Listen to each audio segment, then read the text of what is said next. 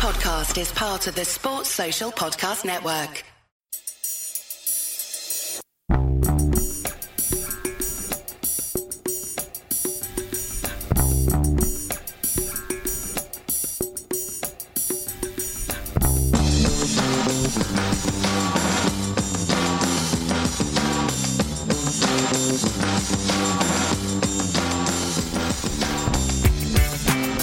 Welcome back to a Celtic State of Mind. I'm Paul John Dykes, and today I'm joined with uh, an all star cast Liam Carrigan dialing in from Japan. We've got Lawrence Connolly uh, dialing in from the Green Room, and Brian Degnan from the Swindon Shamrock. How you doing, guys? You all good?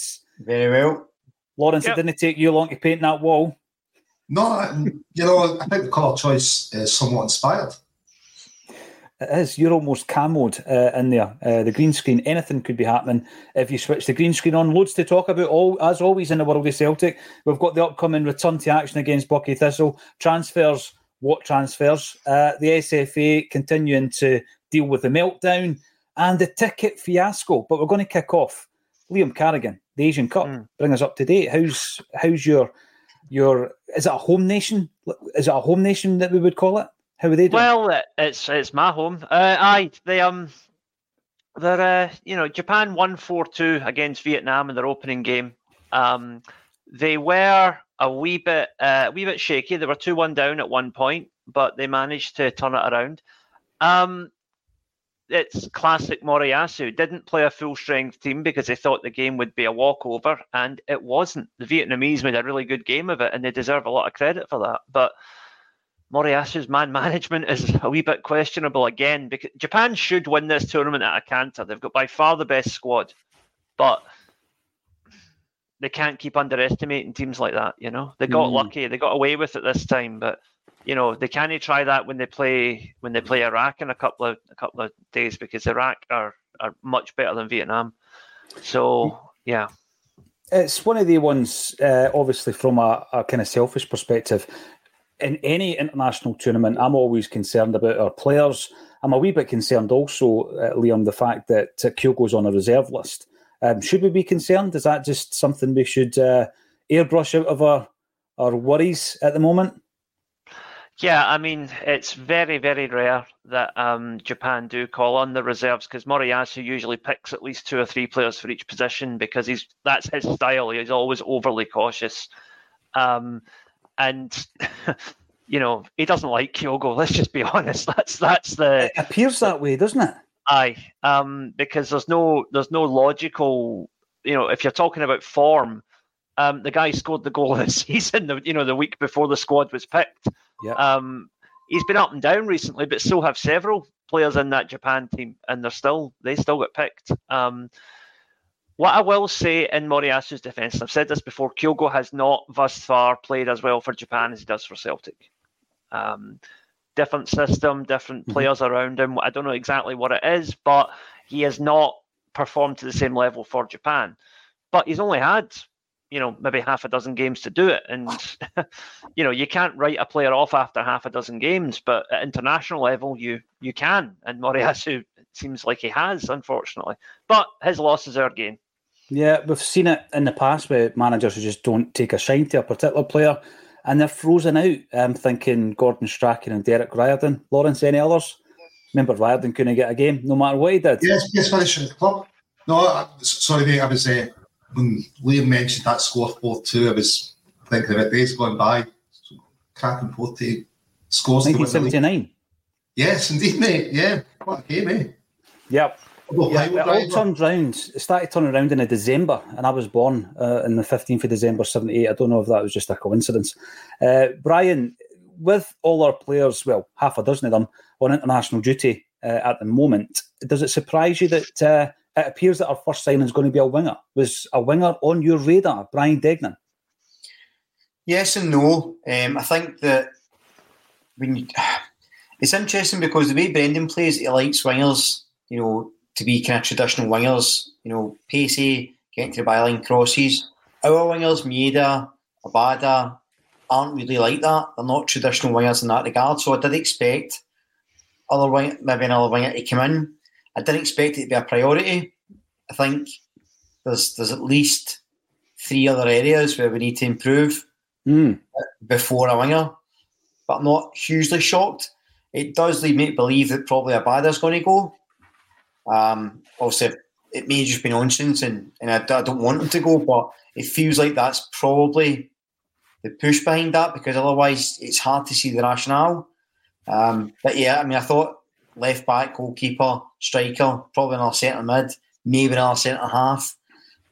They would all be first before another winger. But you know, it'd be interesting to see when we get to the, the first of February what the rationale is behind it because if we get to that point and there's no other signings, there's going to have to be serious questions asked and answered. Um, however, it's only halfway through the month. I'm still reasonably patient about it. Uh, I'm not panicking just yet, but yeah, I was a wee bit not surprised as a winger because again, I think it, the wingers we've got don't really suit Brendan, but I didn't think it'd been the first signing of this window. Yeah, I'm just waiting for that interview, Liam, where uh, Brendan kicks in and says, We've got millions of wingers, we don't need another one.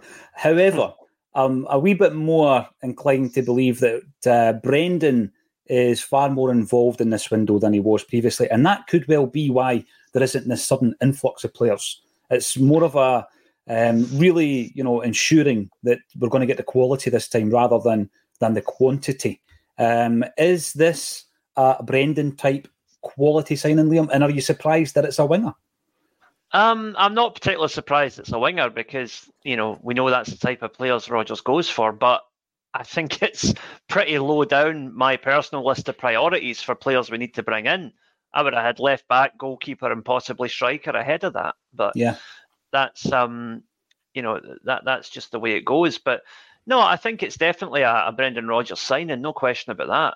But I I do think that um, I'm a wee bit concerned that that seems to be the only deal we have lined up so far. Um, I was hoping for, you know, a a throwback to 20, uh, 2022 when you know we unveiled three players on New Year's Day. Um, you know, unfortunately, we that seems to have been a one-off as it turns out, but that's the way we should be doing business: identifying players in October, November, and parade them in at the very start of January as soon as we can legally, you know, finalise the deals. Um, but again, that's also due to the fact that we were operating in the Asian market then, mm-hmm. and the J League finishes at the end of November. So you do have that month of lead time to work purely on contracts. Whereas European based players are going to be, for the most part, in the midst of their season just now, and they're not going to want to negotiate moves away until the window opens. So the shift back towards a more European centric approach to transfers, which is what I think Brendan Rodgers is doing, is going to perhaps mean these deals take a wee bit longer than we would like, unfortunately. Yeah, um, just so that no one is worried in the comment section, Lawrence, can you confirm by blinking that you haven't been taken hostage? Are you all right? this is your new green room. This is, uh, this is it. Yeah, we get the green screen set up for you, mate. Um, I'm going to bring this in because this was something that was being discussed in the comment section yesterday. I didn't want to mention it until there had been concrete confirmation. But yeah, we had the very sad news yesterday that Dennis Conaghan had uh, passed away.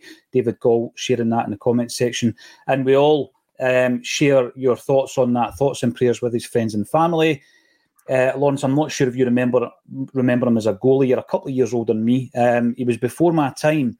But um, I mentioned yesterday on the socials that Dennis gave me a, a, lot of his time when I was preparing for the Quality Street Gang book. Uh, the reason being that uh, the situation at that time was that a lot of the goalies spent some time in the reserves and they played alongside, you know, this uh, burgeoning talent of Dalglish, Macari, McGrain, Connelly, um, Paul Wilson, Vic Davidson, uh, Davy Hay, quite a few of them actually. I think there was a, a squad of about 19 that would have got into any other team. And uh, I spoke to the, the guys that played the reserve team football with them.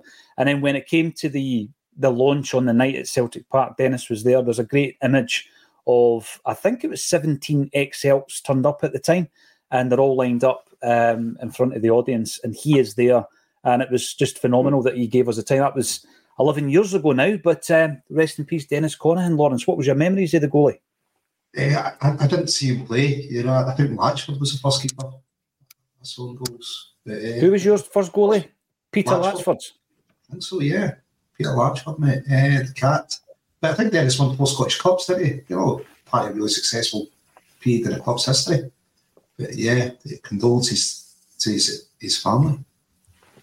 Aye, absolutely. And um, I mean, I've suggested in the past when it comes to the passing of a, a Celtic uh, player, obviously, it would be great if the club could work alongside the former Players Association um, in uh, so far as they could obviously liaise with the family. And um, oh, I've even suggested, I know you're a football kit aficionado, Liam, that we should always have uh, some kind of a charity uh, kit because it's quite clear that the third one is more or less a commercial uh, venture. Have a charity kit whereby all the sales go to the FPA, and therefore any uh, players that pass away, their families uh, could potentially uh, benefit during these difficult times. So thanks everybody for getting involved. We're at 700 live on the the stream, and we've got Gigsy the poet, aka the artist formerly known as Kevin Graham. He's popped up in the comments section. Nice to see you, Kev. And I hope you're just no trying to throw a cat amongst the pigeons here. Afternoon troops, Kuhn and Dykes will be the only two we will get. And he's not talking about me. There's no transfer from ACSOM to the Celtic media team. Liam, have you heard these bizarre rumours about Lyndon Dykes and Celtic? Is it I someone? Chip, it's chip paper rat and clickbait nonsense, surely.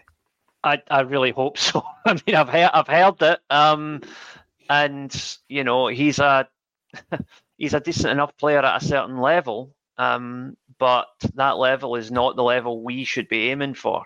Um, I no, I just I don't I don't see that happening. I, you know, it reminds me of, and no disrespect to this this particular player because I've you know I've met him personally, lovely guy, decent player on his day. I remember when Darren Jackson signed for Celtic. Um, he came out and he was paraded. And you know, there's a big there was a big group at Celtic Park because the Daily Record had ran a rumor that morning we were going to sign Vialli, right? And some some of us actually believed it. And then out comes Darren Jackson, and no harm to Darren Jackson, but when you when you're expecting Gianluca Vialli and out walks Darren Jackson, poor guy got dogs abuse. I don't. He was going to give a statement and didn't even bother. Somebody shouted, "Be better off with bloody Michael Jackson," and it was it's a real, you know, it was unfortunate, but um, that's what happens when you don't manage expectations properly, you know. And I think if Lyndon Dykes was paraded as the next big signing, you might have a similar reaction from uh, quite a lot of supporters, and I frankly would agree with them. So. You know this though, Liam. I don't see that as snobbery. I know that a lot of people have uh, mentioned that in the past when we're talking about, let's say, Scottish-based players. I know Lyndon Dykes is down south at the moment, but uh, Shankland's been mentioned uh, this season, and I don't fancy him. And instantly people say, well, you've got a snobbery against the Scottish game. It's not really that at all.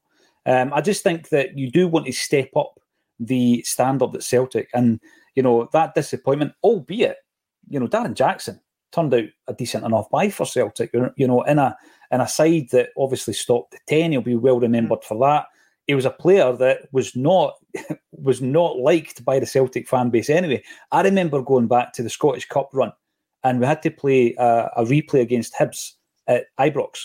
Um, and uh, Darren Jackson was playing for Hibs, and he got dogs abuse all night long, and he thrived on it. He loved being the player that the opposition fans hated, and um, you know that's not the case with Lyndon Dykes. I just, yeah, I totally agree with you, Liam. I just think that if we want to improve, and we're looking for this magical word quality, that's not it, as far as I'm concerned. No. Yeah, you know, I have said in the past, and I'm going to throw this one over to Lawrence, uh, you know, in the last couple of weeks, that I would be quite happy to get transfers that we need now to get the job done this season because I think we've had a few bad transfer windows and it's left us in a predicament where we can't really, you know, rely on a player taking six months a la Paulo Bernardo this time round. We really need them, using the old cliche, to hit the ground running.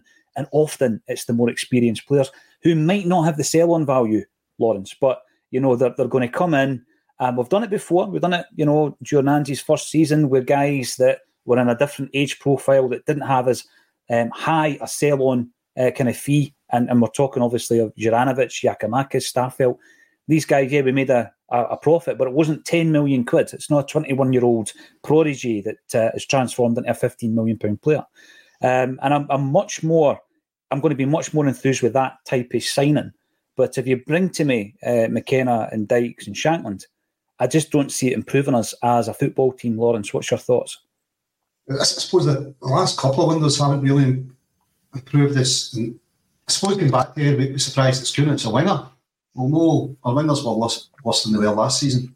So we needed to improve that. And something Liam touched on about Kyogo not being in the team, he's the, the form player. He's not been in form for us for a while. Yes, he scored a cracking goal against Rangers, but he's not been in form. Or he's, he's not been hitting the net as regularly. Part of that, I think, is down to the service he's getting. So I wasn't surprised to see Kuhn coming in because I think Kyogo is you know, class player and he knows where the goal is. And a lot of it's down to you know service from Yang, Johnston. They're, they're not up to the level of Jota, are they? No. Not has been injured. It's, so I wasn't surprised to see Kuhn coming in. And I, I think it is players that they, you know, you can get returning players by selling them, but you can also get it, you know, reaching the Champions League and get 60 million quid. So and there's players like Moy be brought in. Look, look, look what a cracking job he done for us. You know, uh, integral to the team. So yeah, I, I think it's got to be be players that have got immediate impact in the first eleven. Because we talk about whatever it is, project players or players that need to develop or time to settle. Oh, you, you can't only bring in players like that. We need the team's definitely becoming its been last season. Yeah, and I think you know Kyogo, a lot of the service he's been getting. You know, Brendan knows he's a good player. He, he's not playing him all the time, saying this boy can't score goals. It's the service he's not getting, and I, I think Kunon has been brought in to provide that for him. Yeah, I mean, we have spoken about the, the kind of service, but my, my main concern here is the fact, Brian, that we've already got a bloated squad and we're adding another winger. Um, they're running a, a sweep in the comment section to see who's going to be the first guy to mention Rocco Vata. And I'm sorry, it's going to be me 16 minutes into the show uh, because he is a winger and he is a player with first team experience. Uh, when, if and when uh, we bring in Nicolas Kuhn, then it takes us to nine wingers. Takes us up to nine. Now, I get that three of them are away on international duty at the moment, but uh, we don't need nine wingers, Brian. And, and I guess that's where my surprise kind of came from. I agree with Lawrence. The, the service hasn't been good enough from the wings. It's partly the reason why Kyogo's form hasn't been as good as in previous seasons. Um, I think the the start that was given previously was uh, you know meaningful passes in the box from Yang and Palma uh, about a month ago, uh, totaled four to Kyogo, which you know you'd get four a game from Jota. I think if you were to look at the stats. So yeah, it's been an issue but there must be something afoot. And I think the mention of Abada is very important in this one, Brian. Um, if you were to run through the wingers, who's the first choices now? Let, us assume there's going to be a transfer announcement at some point uh, today. Um, who's your first choice? Who's your backup? Who are you loaning out? Maybe players for the future, loan them out for game time. And who's leaving the building for you? If we assume that Kuhn is coming in and Abada staying, then you think those two on the right, in Maeda and Palma on the left, and Mikey Johnston, Yang, Tilio, Vata will all be off. I think that that probably the the, the clearest way. Oh, still Forrest there as well, but Forrest will be a lifer. He'll be in the squad uh, and there and thereabouts regardless. Um, I think so. The winger coming in, as I said at the start, I'm no surprised we got a winger, and or Brendan wanted a winger I'm just slightly surprised that we've out and bought one, just purely because I think that we're, we're talking about patience with transfers, right? And we're talking about the bloated squad. And it seems to me that Brendan Rodgers has said he wanted quality in for a while, which would intimate he's told the recruitment staff, these are the areas I need to strengthen, get these players scouted, and then let's get something done. So I think the delay is probably the amount of players we still want in the squad. I would imagine and this is maybe a bit pessimistic. I think it'll be two loan deals we'll get. I think it'll probably be a loan for a striker and a loan for a left back to get to the end of the mm-hmm. season, make sure we win the league, and then continue to clear out over the summer and get some other players in. So it's a wee bit pessimistic, but I suspect that's probably the, the risk averse option. But then again, I didn't expect this to spend three million a winger unless we're getting money for Abada coming in. So that's a wee bit of concern for me, if I'm honest. Um, and I just think that the squad's been so badly handled in terms of size for quite a while now that it's not going to. It's that's where like the other day I was on, I said I'd kind of sympathy for the transfer situation a bit. And while it is Celtic's own doing, to get that amount of players off the books and strengthen in one window is is very, very unrealistic for me. Um, and just on Dykes, so I've heard the rumour about uh, Dykes coming in for a, for a bit, and I'm kind of torn, if I'm honest, because on paper, you think, well, he's so different from Kyogo in that he was big physical presence, strong, knows the lead, will settle in right away. Probably the way we put crosses in would suit him as well. He offers that different thing from Kyogo, but he's not the greatest of goal scorers. So it depends what you're, you're looking for from him. Um, I disagree with you, Paul, about um, Shankland. I would take Shankland. I think he's a good player. Um, I know he's a Rangers man, or well, respected to Rangers man, but that's largely irrelevant to me, to be honest. I think he would come in and do a really good job. He's, he's done well on a poor heart side. Um, and I've got similar feelings with Miovski. Um, I think Miovski would be my preference because he's younger. He's only 24. But I think, again, he offers something different from Kyogo. He scored a lot of goals in a poor side. I think we're service, especially if you look at the wee wee cross compared to previous seasons, where for Kyogo, where he's been best is low balls right across the face of the goal. And we never cross like that now. We always just put them in high. It's really frustrating. But if that's who he's going to play, I think you need a different striker. So I wouldn't be devastated if Dykes came in. It wouldn't be my first choice. I'd rather went for a guy like Miovski who knows the league, could walk straight into the team and do a job, I think. Yes, um, I, I, get it. I, I, get that. And I think, um, you know, if you're talking about someone who isn't going to take time to, you know, acclimatise to the, the league that we're playing, um, I guess we could probably speak about um, the left back coming in as well. There's rumours for so many players now. It seems, to be heating up a bit. And I want to get your thoughts on that. So let us know in the comments um, how you're feeling. Stevie Boy, need to remember it's Rocco Vata, no Rocco Messi. Um, the, the, big thing for me, though, that I keep going back to, and I mentioned it on the Wonder yesterday, Liam, is basically the, the, the bigger picture. And it's the mm. fact that we're not producing uh, footballers for Celtic's first team. We seem to be producing them for everybody else. Be that, you know, young guys that don't quite make the step up and end up in the kind of lower reaches of Scottish football. There's so many. Virtually every team in Scotland's got a Celtic player, an ex-Celtic player on their books. Um, or it could be one of these youngsters that are plucked from our academy, you know, before they've even kicked a ball um, in mm. senior football. But the frustration remains that, you know, it's not really working for us. And I don't know how you can justify it.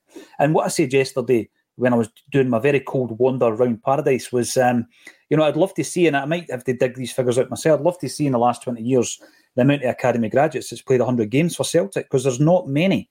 And then you've yeah. got to look at, right, okay, is it working? because if it's not, it needs a complete overhaul. Um, we know that the B team playing in the lower leagues not working.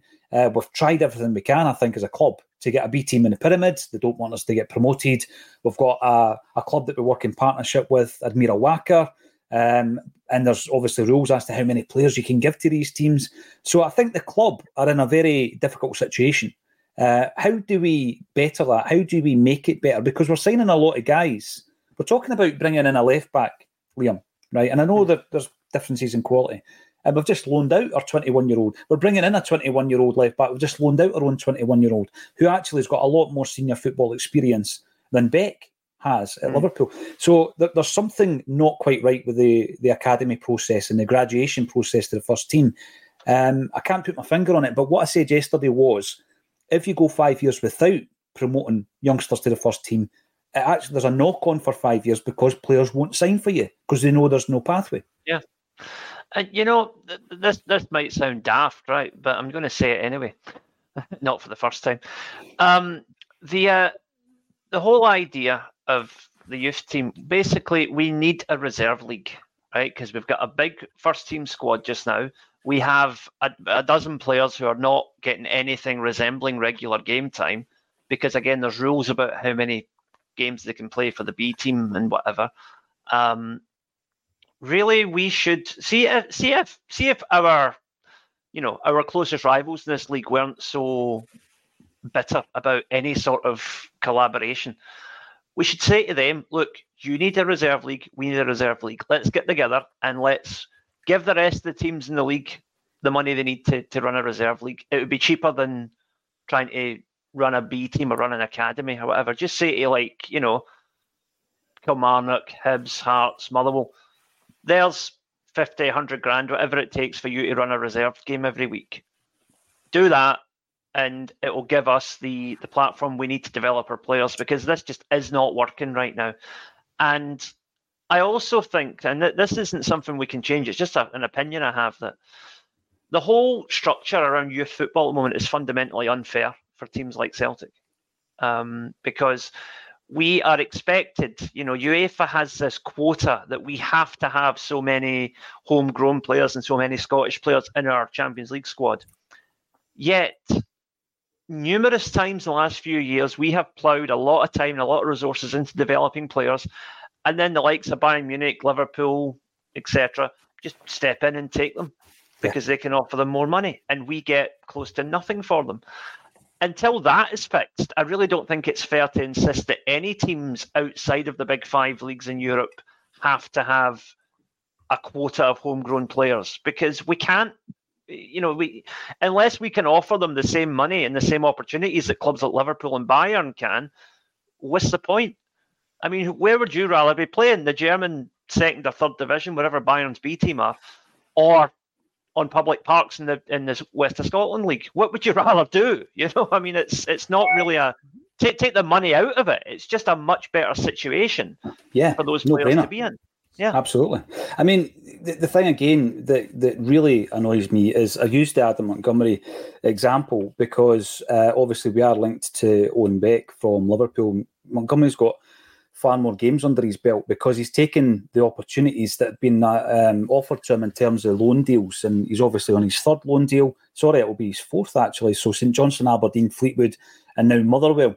Um, and he'll come back with experience in his legs, but we, we are looking to bring in someone with less experience and bring him in. And I know that the quality angle may be completely different, but you're talking there about a player that we're uh, uh, we are expecting to bring in uh, in the, the coming hours at some point today, um, who obviously has played a lot of kind of reserve football for teams like Bayern Munich and uh, Ajax. You know, he uh, also played youth football for, for Leipzig. So I think that we as a as a nation just don't have the the um, the setup and we don't have the pyramid set up. But I like your idea there, uh, Liam. I don't like working with Rangers when it comes to anything, but I like your idea in terms of working with all the clubs in Scotland to make sure that we do have that bridge because without it, you know, it really is. And what what are the the youngsters benefiting from? Maybe an away trip, maybe to see how the first team prepares for a game and be in and amongst the first team and uh, you know know their mentality and, and, who the leaders are and learn that way. I mean that's important. Jock Stein used to do it with the aforementioned Quality Street kids. He used to do that. But they're not really getting much game time. Mitchell Frame gets a few minutes against Feyenoord. Never seen him since. You know, so it doesn't really work in that respect. Uh, Oluwayemi, highly rated goalie, sat sat on the bench for the two games against Bodo Glimt, never seen again. And you just yeah. think, well, it's almost a token gesture because you're fulfilling that criteria that's been set by uh, the authorities. So yeah, I know we've been banging on about Rocco Vata, but Rocco Vata is one in a long line of uh, young, talented players that have left Celtic um, and I've heard the argument, yeah, well, he can't be good enough. Brendan Rodgers sees him every single day at training. He's a better judge of player than you are. I get all that, right? But what I would balance it by saying is that how many players in the last 20 years have come through the academy and played 100 games for Celtic? Because if it's a, if it's a handful or half a dozen, that's no good enough. Lawrence, what do we do to solve it? Can we? Are we in a situation where we really are at the mercy of Scottish football on this one? Yeah, listen, there's lots of factors, but I don't think Celtic manage it the best. Look at the size of the squad. How, how are the boys going to get ahead there? You know, what, 30 odd in the squad? We, we need to concentrate and slimming that squad down to give the boys a chance. I mean, we've talked on it here before. You've some Champions League level players, some project players, some SPL players, but then the, the rest need to be coming from your own ranks. Listen, some of them will take the chance, you know, if you get two or three games because of injury. Look at, at Kieran Tierney, you know, he took, took his chance, never looked back. But just now, it's just so blocked in front of him. You can't spend like, what was it, yeah, one and a half million or something, and then play that in front of him. You, you, you know, there is an investment the club have made there. And I said, no, this is the scouting department's been out and looked at him. I think he's a cracking winger. honestly don't know if he's done anything that I wouldn't have done in the game time that he's been given. You know, I'm not saying him have a standard game. He beats guys occasionally. You're going to expect that to, winners. But I think a lot comes down to we don't help ourselves. You know, with, with the size of squad we've got, we, we need to have a plan to stick kind of more rigidly to it. Uh, you know, half the squad could sit in the house. You know, because I'm not in the matchday squad. No, so it's, it's literally throwing money away. And Brendan's talked about bringing quality in and, and, and slimming the squad down. Well, hopefully they'll listen to him. You know, Brendan sees it. Uh, obviously, whoever's been uh, director of football, whatever, perhaps hasn't had that foresight to, to say, wait a minute, we've got a few too many players in the books here. What's going on? Just can't be happy. You know, if you're no. Know, sit, sit on the bench and you're getting one or two games a season. Benjamin. Yeah, yeah. You, you, you there's, know, that, there's an example. There's an example, Lawrence. Two games he's played since he came to Celtic. Benji Siegrist. Two games. League Cup. Yeah, and he's not even on the bench. So then you had Bain there. Was he better than Bain? Probably looks all right, but at United. Could he do it Celtic? Don't know. He's never really had a chance. He's Conor Hazard's went away, won a league with Helsinki. We loaned them out. He's down south doing well. Did he give us any, any less than for those two games? You know, between Bain and, and Hazard? Oh, we've spent a load of money and we've got an unhappy player. You know, I'd rather a young guy. A young guy got those two yeah. games, Lawrence. I would yeah. rather a young graduate, and that, that feeds into the conversation we're having. And I think we're now in a situation, Brian, moving on to what we're doing in terms of the loans and getting some players out the, the building. We're in a situation where we've got a South Korean second division midfield player who costs us a million quid, and he's no anywhere near our first team. And we're now having to loan him out. And what type of loan is it? Is it a is it a development loan? Do we actually believe Kwon's going to come back? Did we not have a player already at the club who could have done what Kwon has done for Celtic this season, which is sat on the bench twice? I'm pretty sure we could have done. So going back to Lawrence's point, Brian, it's it's actually we're the architects of our own situation here, aren't we? And it's going to take a number of transfer windows to sort it out. There's no way you can wave a magic wand and do it in a couple of transfer windows. You're going to have to consistently move on more players that you're bringing in, and it's going to take four, five, six transfer windows to get it to a manageable level. And that, that's and in the meantime, you're hemorrhaging cash on wages. Absolutely right. It's, it's what I said at the, the start. That's where I've got it's, it's a mixture of patience and frustration because I'm frustrated we even got to this point in the first place. But I know it's going to take a while to sort. My concern is if there's no, and this is like my buzzword, but if there's no strategy in place long term, it's not going to get sorted because every three years when we get a new manager, or every two years, it defaults back to zero. So, say you recruit your academy and you've got your your under 16s, under 18s, whatever reserves all playing a certain style of football, a certain way. In theory, if one of your first team players gets injured, they can come in because they know how the team's playing, they're training together, it should fit in. They're the type of players you need for that position, say. But if you keep changing managers and keep changing approaches and keep changing recruitment every year, that resets back and then you over recruit. So it's even less chance for these young guys to come through.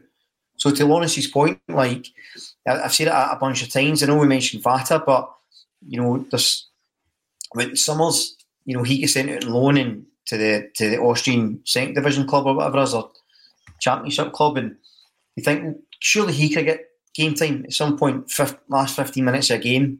The boy frame, surely, you know, if we're playing, I don't know, whoever at home, right? You can play your strongest eleven, play your strongest 10 and have one of the young guys in there.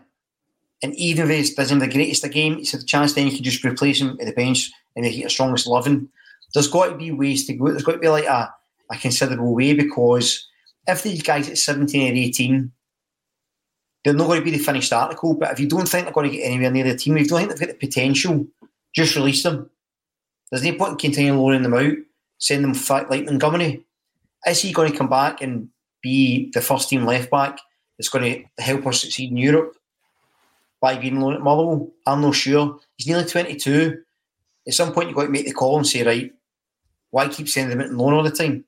It's just throw the dice on it. It's just, there's just, it's frustrating for me because it doesn't seem a, a real strategy. It's very scattergun approach. Now, the B team experiments clearly no worked with the Lowland League. I like, I, at least they're trying something different with this Austrian team. And if next season, you know, the guys that are on loan there, like Summers, Big Lawal down at Fleetwood, um, I think it's Mackenzie's on loan at um, the Austrian club as well, they'll come back in and contribute next season. Brilliant. If they don't and they all get released, it's been the point. It's just such a strange dynamic at the moment, and I'd love, I'd love to know if these conversations are happening, if they're saying, right, recruitment team, look, we need to turn back recruitment now. We need to stop signing these project players and try and develop our own. That's the new strategy. Let's stick to it for a couple of years and see if it works. But until something changes and you have those conversations, I don't. it feels like an endless cycle.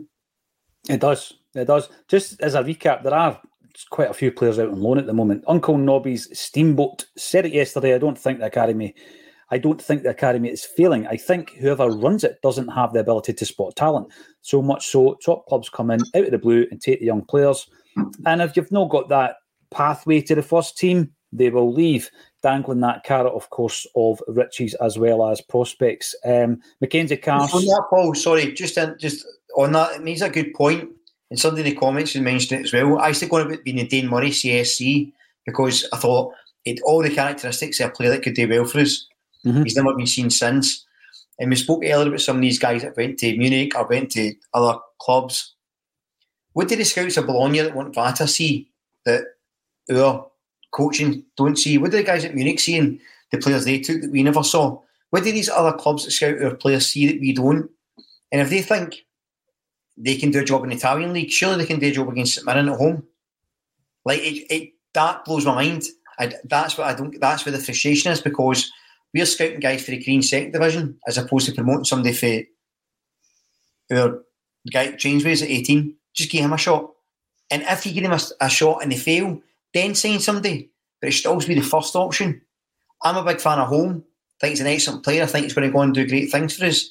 But instead of signing a 20 year old, play one of our youth midfielders first, give him a few games. And if he's no good, then sign the 20 year old prospect. I just don't get the system behind it. No, it, it is, and it's uh, it's constant, isn't it? There's a conveyor belt of talent leaving the club, and there's a lot of other people's projects and prospects joining our club. Mackenzie Carse went to Queens Park. Uh, he's one of the star men of the B team at the moment. That definitely looks like a development loan for for him. Mira Waka took uh, two of our players, Toby Oluwayemi and Matthew Anderson. Uh, Anderson's played a, a fair bit of football Oluwayemi, unfortunately, like happened when he went to Ireland, he got injured early doors. And Ben Summers is absolutely starring uh, um, for Dunfermline Athletic. I was speaking to um, a lad last week who says that he's been really impressed with him. So we do have uh, plenty of uh, transfer speculation to talk about. I'm going to start off with the goalie, Liam, because I know it's your position. Uh, you're a keeper yourself. We've been linked with a few. Um, Kelleher, he's a name that's been linked with Celtic time and time again probably for the last 12 months. Um, and we've also got Hakon Valdimarsson, um, who apparently um, is on our radar as well, the Icelandic goalkeeper. So I don't think, um, I think, you know, the goalkeeper's on a, meet, you know, a kind of long, a long list. I don't think it's a priority in this window, particularly when we've got two other goalies on the books who aren't going anywhere.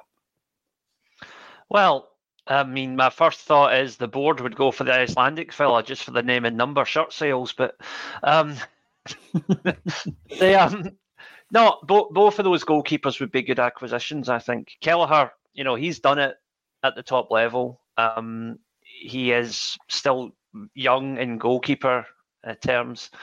Um, money would be the issue. You know that that's because uh, what are they talking you know, like ten million quid for him, aren't they? Aye, but remember, he's going into the last year of his contract, I believe. So that that's going to be negotiable, especially if he wants to go. And you know, I get the impression that that Liverpool, the way they are, it's like if a player wants to go, they don't really, they're not going to stand in his way as long as the, the offer isn't derisory. You know, I think if they're saying ten, we could probably get him for six or seven, bearing in mind the contract situation. But the wages is what would probably scupper it for me. I think the Icelandic keeper's a better idea. Bring him in, have him apprentice under Joe Hart for six months, and then see if he's up to taking the, the gloves over after that. Because um, I do think Joe's probably heading to Shrewsbury at the end of the season. Um, that's you know that seems like the natural end game for him. Although he is a guy I would love to keep around the squad just for the the experience and the, the sort of uh, the positivity that he brings. Um, but yeah, I, I would I would go with this big Icelandic keeper whose name I'm not even going to try and pronounce. okay, um, it's Hakon Valdimarsson. Uh, Valdimarsson, right? Okay, Valdimarsson. Valdimarsson, right. there we go. Um, just for anyone wondering why we didn't mention the fact that Celtic Women's have appointed uh, Elena Sadiku yesterday, we just ran out of time. Uh, we're big supporters of the women's team. Lawrence, you'll know you've covered some of the games in the past. Uh, we were patrons of the women's team last season, uh, supporting them as much as possible. And of course, Fran Alonso left the club um, for Pastors New and has now been replaced two and a half year deal.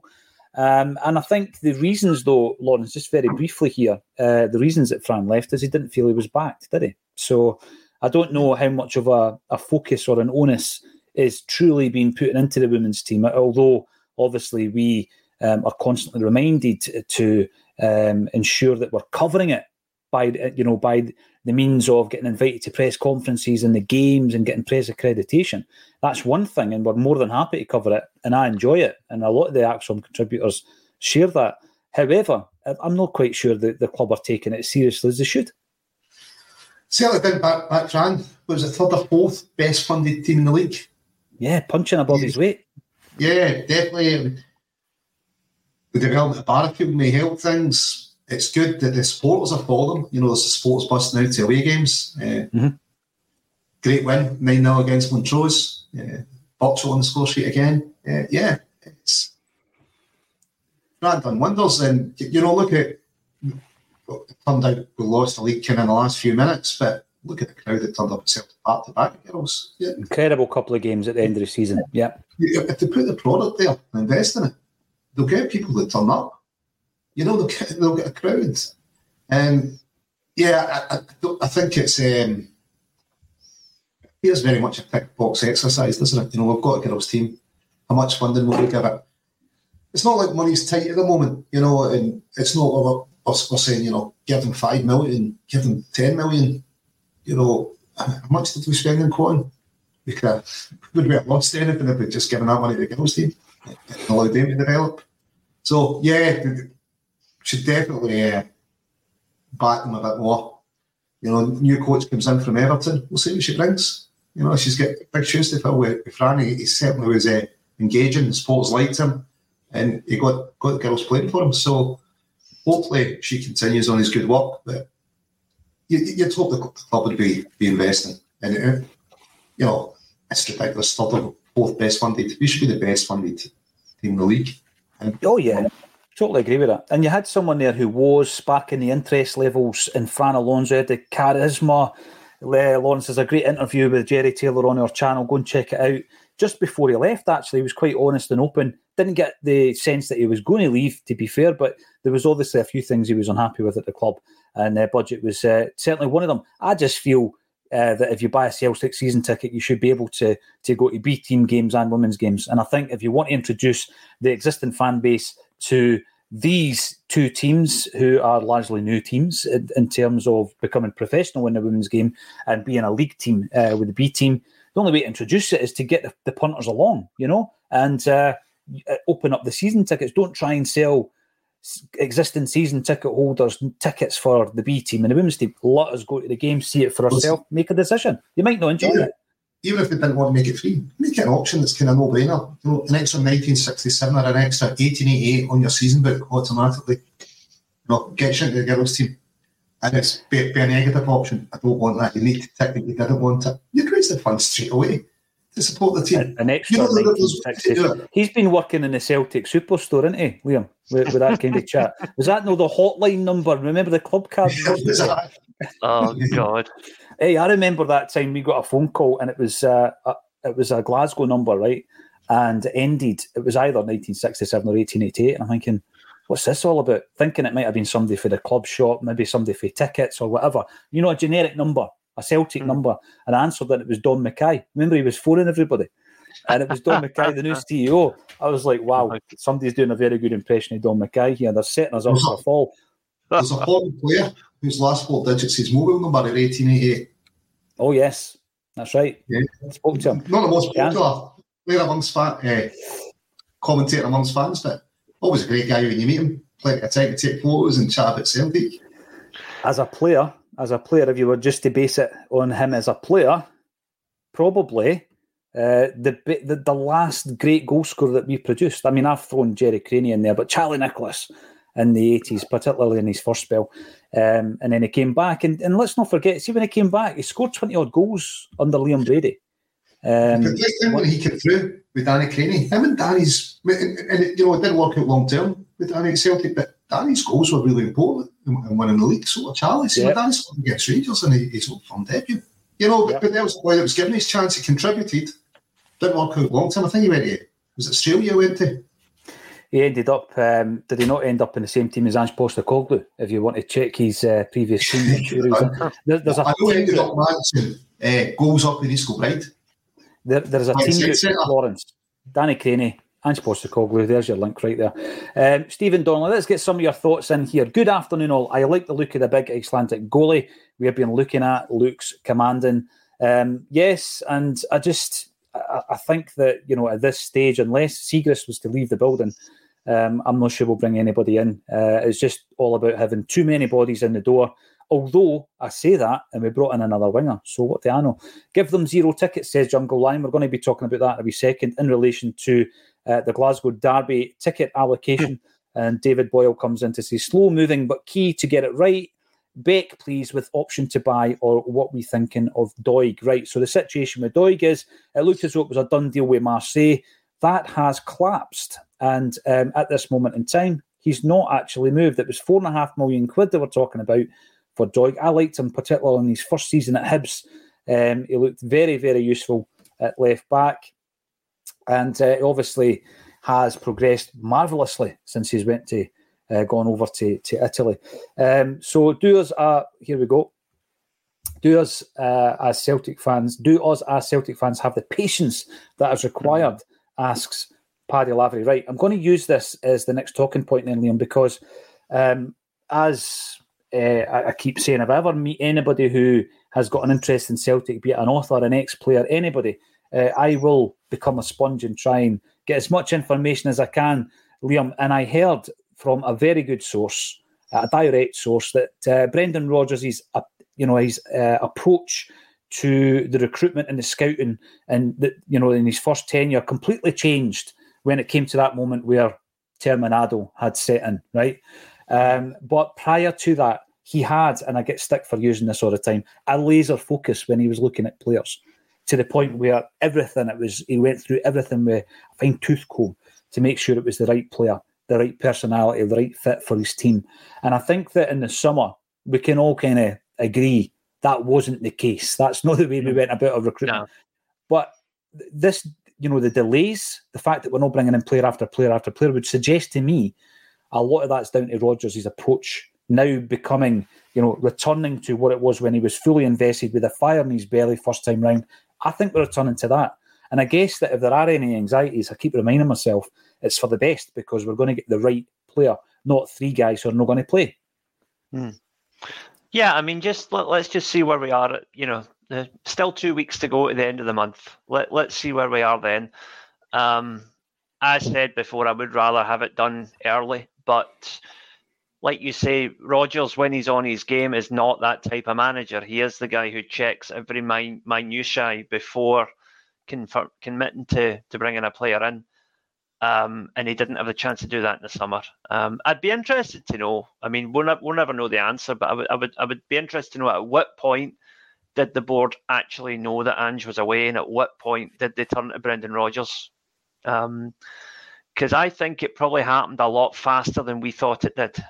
Um, because it just seemed to come, you know, the first couple of times I heard Brendan Rodgers link we moved back to Celtic, I honestly thought it was a joke. Uh, I really thought it was, you know, you know that thing that's, that fans of other clubs do, where they they tip off Sky Sports, and Sky Sports, being as ignorant as they are of Scottish football, just run the story anyway. You know, your, your Das Elzavon is going to sign for Aberdeen, that kind of thing, right? Um, that you know, that, um, it, it you know, it's uh, it's surprised. I really thought that was the way we were going with the Brendan Rodgers thing, but then it actually happened. So mm-hmm. I do wonder just how how quickly that was moved along because I really think he's come in and he's not had the time to really do what he wants to do in the summer. Like get get three or four players in now. Get this get this championship over the line. That's the most important thing. What we do from then on is really up to is really up to us. Um, you know, get this championship over the line. That is crucial. Get that sixty million in the bank. And you know what? See if we sign three or four players now and they're duds, we can recycle them in the summer. Just get this get this League One. That is the absolute top priority right now. Yeah, and I think that's why I keep going back to um, the, the positions on the park that need uh, new faces this transfer window. And I'm not concerned if they're not 21 year old with a potential sell on of a profit of 10 million quid. You know, just get the right players in, even if it's a loan. And I put it out today with, with Beck, for example. I've seen as much as I'm as, as most when he was at Dundee. He looked impressive to me in terms of his stature, um, his build he doesn't look any better than Greg Taylor. I mean, there's a lot of development to be done there, and I know that uh, when it comes to physicality, that's been a concern about our left back position, one of the midfield positions, um, and and you know I don't think we're improving on that. We've already got two wee guys, if you like, Lawrence at left back and Bernabei and Taylor. Can you see us going for this young Welsh player? I say young, 21 year old, same age as Adam Montgomery. He spent a few loan deals at uh, Bolton, one in Portugal, and of course in Dundee. He was really impressed at Dundee. You will have seen the video of him uh, in the dugout with, with Klopp last week, where he was getting a, a wee bit of a team talk um, or a wee session from Jurgen Klopp. He's highly, highly rated, but is that the type of player that you would expect us to be going for to wrap up this title? Because he looks for me to be an understudy to Greg Taylor and very similar in terms of his physicality. I wouldn't say anyone that's not going to be starting. I just don't see the point. We've got a bloated squad. You know, unless they're starting for this next six months, I wouldn't be signing them. Maybe with the exception of keeper, just because we've got two keepers that will move in the summer in Hart and Siegrist. But uh, outfield players, the players we sign need to be stars. You know, Siegrist, uh, sorry, Bernabei, need to move him. He, he, he's not going to make it Celtic Park. What's the point in putting Montgomery out on another loan if we're not going to give him a chance in the summer? If he's getting a chance in the summer, why are you bringing another, another guy that's also going to be chasing Greg Taylor? We want to improve the first team. We need to get better. And I think, you know, another, did I say a project player is the answer to this window. It, you know, he's looked okay at Dundee, but, but that's all. But Paddy Lavery made a good point, you know, do, do us as fans of the patience. You know, and I, I was talking to some of the recruitment team, and look at Jack Hendry. Did we really have the patience with Jack Hendry? Is he a decent centre half? Is he proven at Champions League level? Yes. Did we as fans, you know, get on his back as soon as he made a mistake in a Celtic shot? His confidence was shot playing at Celtic Park with the amount of abuse he was getting. So sometimes, you know, the, the fans don't have that patience in players. No. Would you take Jack Hendry at centre half just now? I think he'd be a decent option for us. But yeah, um, so I think I, I take I take his teammate Lawrence. I take his big centre forward teammate before I took him. I've got to say Moussa Dembele. But oh, I, I get your point. Moussa back. But, but listen, anyone we sign outfield players, they've got to be starters. You know, no, I agree with that. The team. You, you know, there's 60 million on the line. We've got into a, fight for a league title that should never have been. Now, whether that's through we've had our injuries, which hasn't helped there was obviously transition with a new manager coming in. There's been the strange implementation of R that's certainly kept the league closer than it would have been. But, you know, we're, what, one and a half months away from deciding who's going to win this. And I think it is time for the board to back the manager. And I think that the manager's played them well. He, you know, I think that's why it's taking a while to get players in. He said, no, whoever they put front, said, that's not the quality. That's not the quality. Yes, and the board exactly. have had this eventually come back to the quality that he wants. Yeah. So I think it's down to Brendan just saying that's why there wasn't players lined up, you know, coming in at the beginning of the window. I'm sure those players put in front of him. And Brendan just went, no, they're not quality. 100%. that, that's the point I was making, Lawrence, because I think you know, obviously, the discussion I'm talking about, uh, and it got to the point where Brendan was just barely looking at the list he was being provided with, you know, and it could have been a long list. It could have been a list that's whittled down to five players. He was saying, no, I don't want them. And that was his first time round. I think we're now at that situation where we could have signed half a dozen players, if you think about it, you know, agents throwing players at us um, during every single transfer window. And that's the one thing I'm clinging on to, and I'm saying it's all about the quality. That's why it's taken a wee while longer.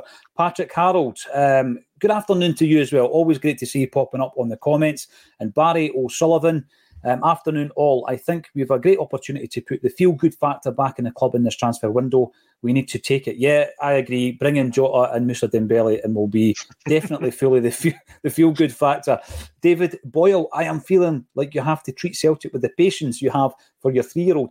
And again, I understand the frustration, but you know, I'm, I'm constantly going back to this conversation I had in regards to scouting and recruit, recruitment in the way that Brendan does business and identifies players. And by the way, he was a massive fan of Jack Hendry, as you know, Lawrence. He was a huge fan of Jack Hendry, but sometimes it just doesn't work with a particular player. He's gone on, he's played Champions League football, international football, um, and obviously he's now earning a lot of money in Saudi Arabia. But uh, I don't think he did get a great chance whilst at Celtic, and he maybe didn't take the chance either. Uh, Ridiculizer, welcome back to the show. Siegrist was looking like the best keeper in the league when we signed him. Strange one. I think if you go back to the shows around that time, we probably would, would agree with that. Uh, Pete McGee, here's a thought. If we'd given Doak a minimum of 20 starts, would he be at Liverpool now? Well, apparently he would. He was determined to leave Celtic.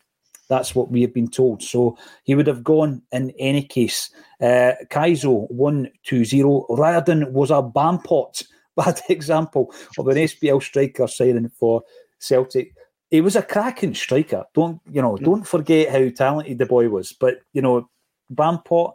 If you're tuning in, Derek, it's uh, not my words. It was those of the the commentator on the comment section.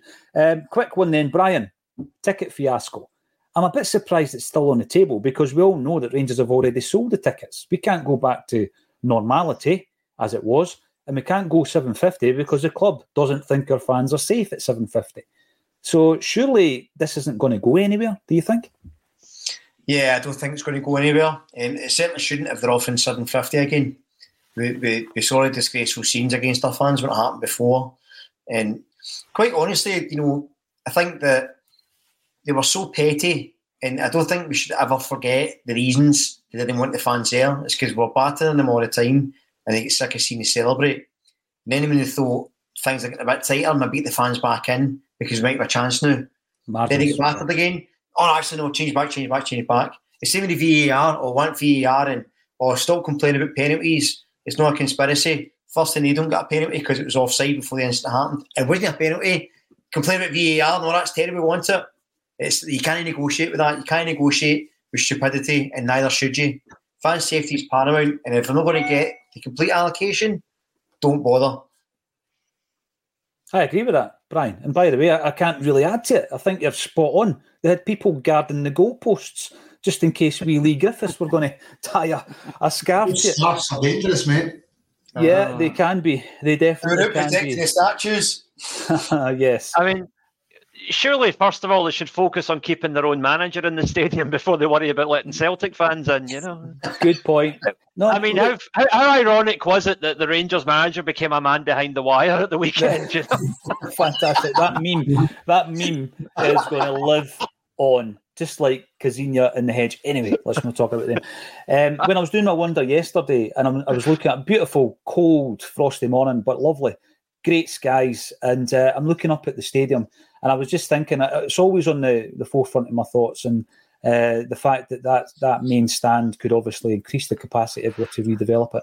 I think, Liam, the only reason Celtic would do that is if Rangers increase their capacity so that we can try and maintain the advantage financially uh, season on season. Um, until then, yeah. I just don't think we're going to look at it. I mean, it's it's like so many other facets of the club. We do just enough for the board to do what they think is necessary to keep us slightly ahead of the rest um, we shouldn't be comparing ourselves to to Rangers for things like stadium and facilities and you know that that asbestos ridden mess over in the south side has fallen to bits. We should not be comparing ourselves to that. we should be comparing ourselves to, you know, decent European stadiums. Mm-hmm. You know, things like Dortmund, for example, their their stadium with the rail seating, etc., is first class. Um, you know, the, I mean, a big, I, I, you know, respectfully, I'd say a bigger club, Manchester United. Um, I remember going to, to Old Trafford when, when we played them in the Champions League. Um, God, 2006 it was. Yeah. And, um, you know, the facilities they had there were just on a completely different level to anything in Scotland. Um, you know, really are ones. These are things we should be looking at. We shouldn't be looking at what what's happening at Hampden or what's happening at Ibrox, what's happening yeah. anywhere else in Scotland, because we are on a different level economically. We should be on a completely different level to anything else in Scotland, and that you know, it's the same. It's the same way you know people say, well, you're not going to compare Ajax to Groningen, are you? You know, you're not going to compare Roma or AC Milan to Lecce or Venezia, are you? So why should you compare Celtic to Rangers? I mean, really? No, I know, agree. I agree. It, the historical precedent went out the window in 2012. That's that's the end of it. The, the, this club that calls itself Rangers now is not that one that, and even the old club, when it was a level playing field, we wiped the floor with them consistently. Mm-hmm. So you know, it's it's not how we should be judging ourselves, but unfortunately, our board have this idea that we need to cling on to the bigotry, we need to cling on to the tribalism, we need to cling on to the the, the, the worst base elements of being a football fan in Scotland. Uh, rather than just saying uh, no, let's just move beyond that and just build a truly European level club, which is what we should be. Yeah, I think you, you match yourself up with the absolute best in the game. If you're talking stadiums, look at the best stadiums uh, in Europe uh, or globally. Right down to things like um, you know the stadium tour that Celtic is very very popular and it's highly regarded. But um, who do you compare it to? Well, you should be comparing it to Barcelona, Real Madrid. I'd love to have that job at the club. I just send oh. me all around the world and I'll do your reviews for you and tell you what you need to improve on. But you're right compare yourself to the best in the business. Uh, a couple of wee points before we wrap up for this afternoon. Barry McCluskey, always an absolute pleasure, Barry, to have you on the comment section. Why should it matter if Shankland is a Rangers man? The only question should be if he's good enough. I agree with that. Uh, we all know players in the past who have come through at Celtic and signed for Celtic. Um, who were Rangers fans as kids, brought up Rangers fans, and it didn't matter. Kenny Dalglish being not a bad player uh, for Celtic, who obviously was brought up as a Rangers fan. If you speak to Danny McGrain, he'll tell you he was never a Rangers fan, incidentally. Uh, that's all turned into a bit of a myth. But yes, I'm the exact same. If you're good enough, then you can play for Celtic Football Club. And hopefully we'll have that level of quality between now and the end of the month. We'll be back obviously tomorrow at 12.30. Thanks everybody for getting involved in the comment section. A thousand strong on this Tuesday afternoon. Let us know if you're catching up, um, your thoughts on any of the discussion points today. And all that's left for me to say is once again, Liam Carrigan, Brian Degnan, and Lawrence Connolly, thank you for joining me on a Celtic State of Mind.